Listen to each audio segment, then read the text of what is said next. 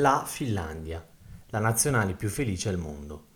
Se vi fosse mai capitato di cercare quali siano le nazioni più felici al mondo, quelle che hanno un benessere sociale talmente alto da essere invidiate dal resto del globo, non rimarrete ormai sorpresi di incontrare i paesi nordici. Tant'è vero che pure il comico Checco Zalone negli anni scorsi ha ambientato proprio in Norvegia uno dei suoi maggiori classici, Quo Vado.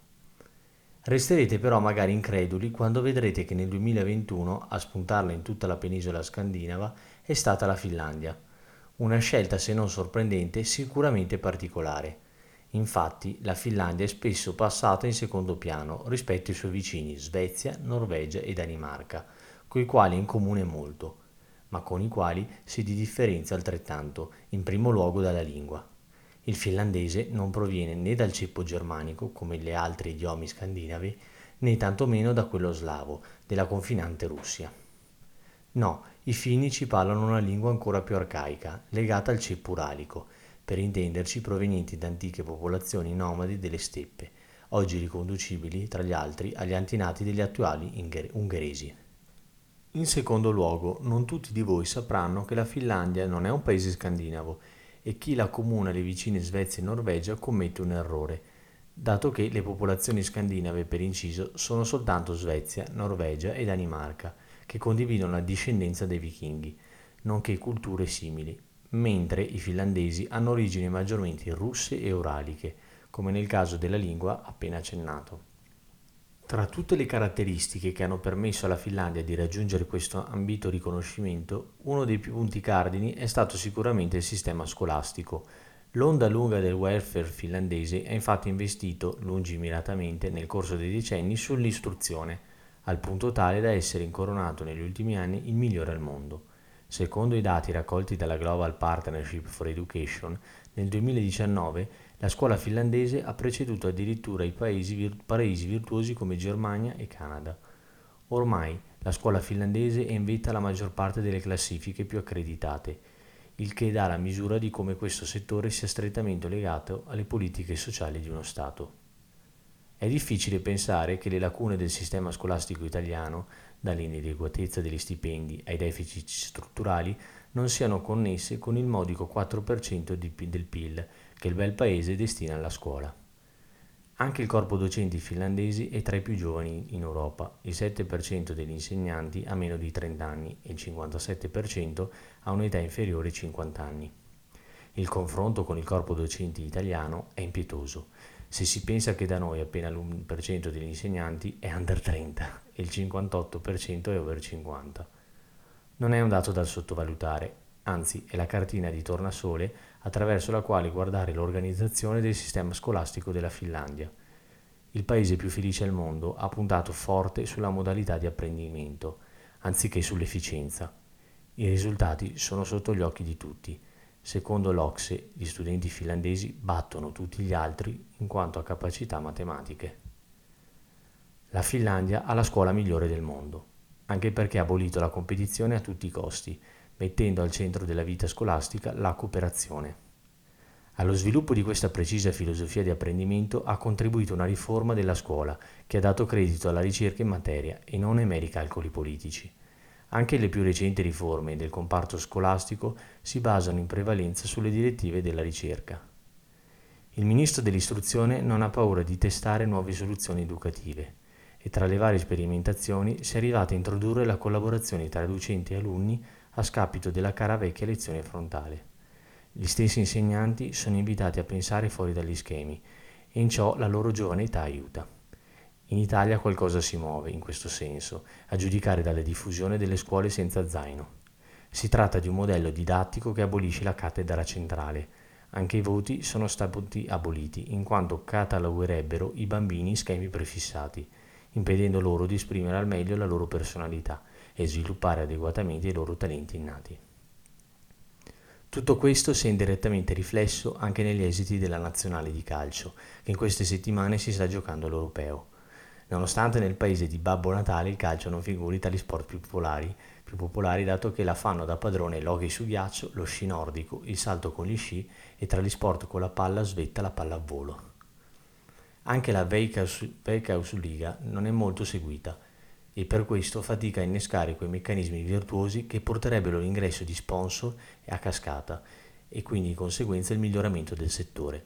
Eppure, nonostante la presenza di pochi soldi, la Finlandia è riuscita a tenere in piedi un movimento calcistico comunque dignitoso.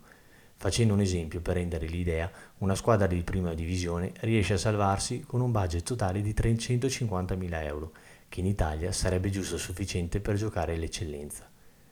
Gran parte delle squadre non ha una struttura adeguata rispetto alle concorrenti europee, visto che quasi tutti i giocatori non sono professionisti e riescono ad andare all'allenamento soltanto la sera, dopo aver lavorato otto ore.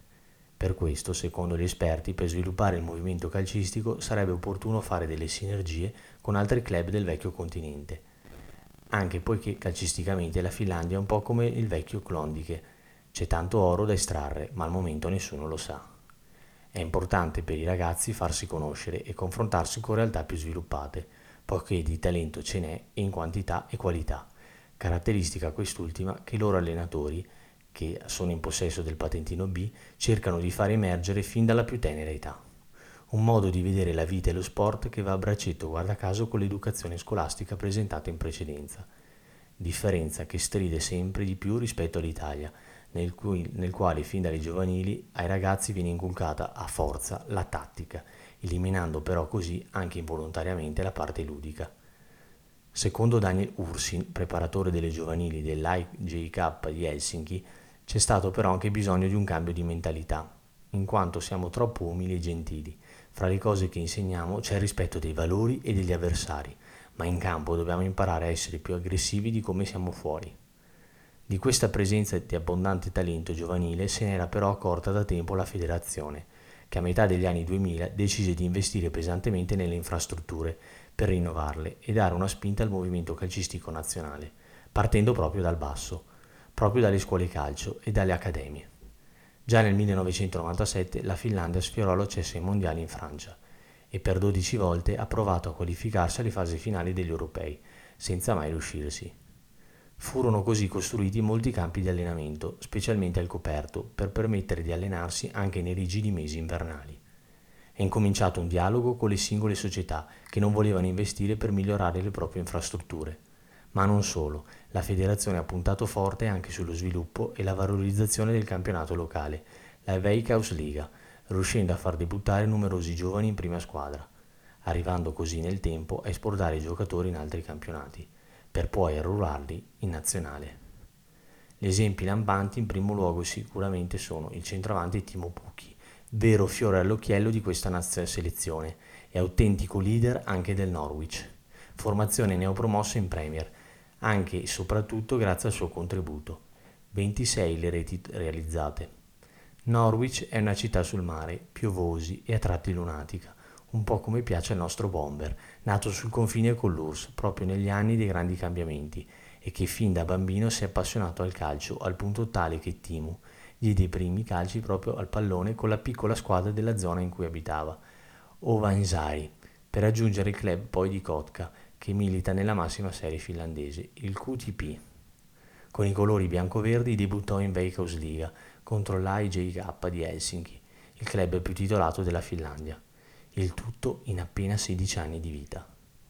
Di questa estrema precocità se ne accorse presto il Siviglia, che lo mise sotto contratto a solo 19 anni, per un milione e mezzo. Sembrava l'occasione di una vita, un finlandese nella Liga. Chissà quando ricapiterà più.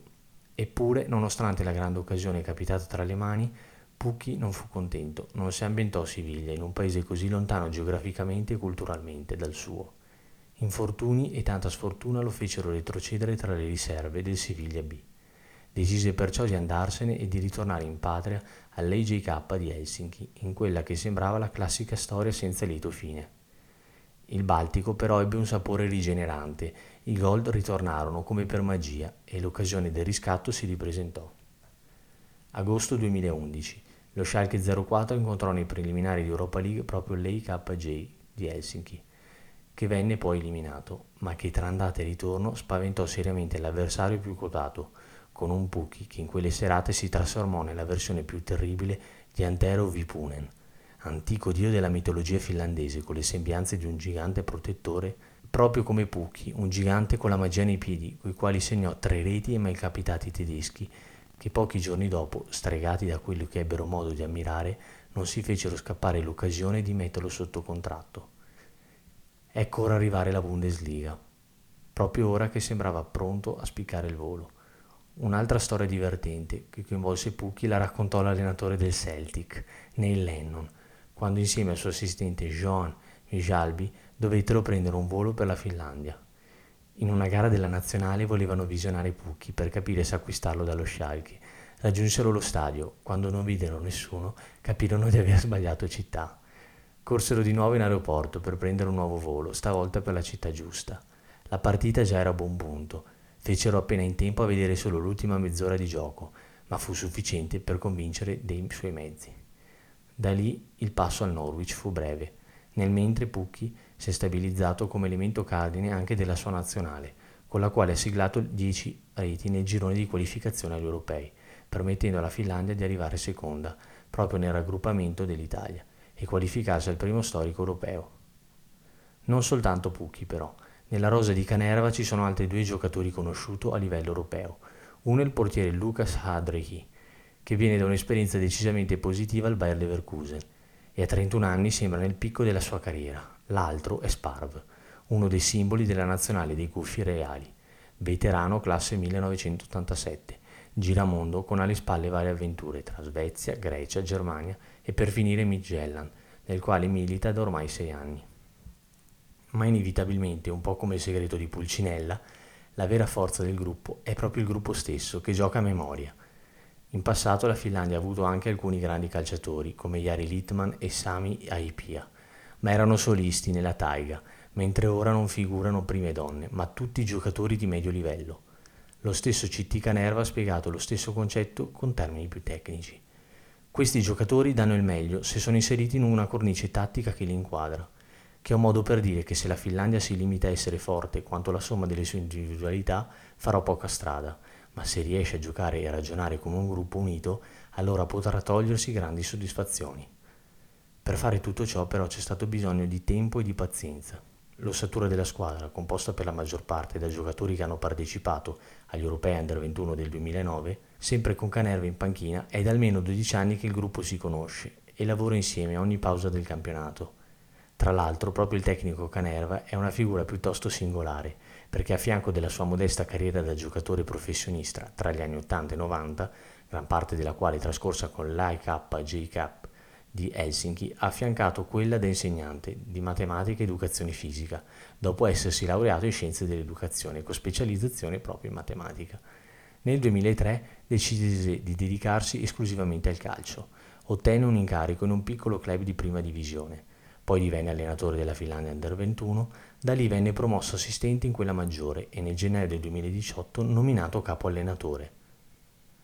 Abbiamo deciso di raccontarvi la Finlandia perché oltre a rappresentare la grande sorpresa di questo europeo, si tratta di un paese poco scandagliato dai radar nazionali.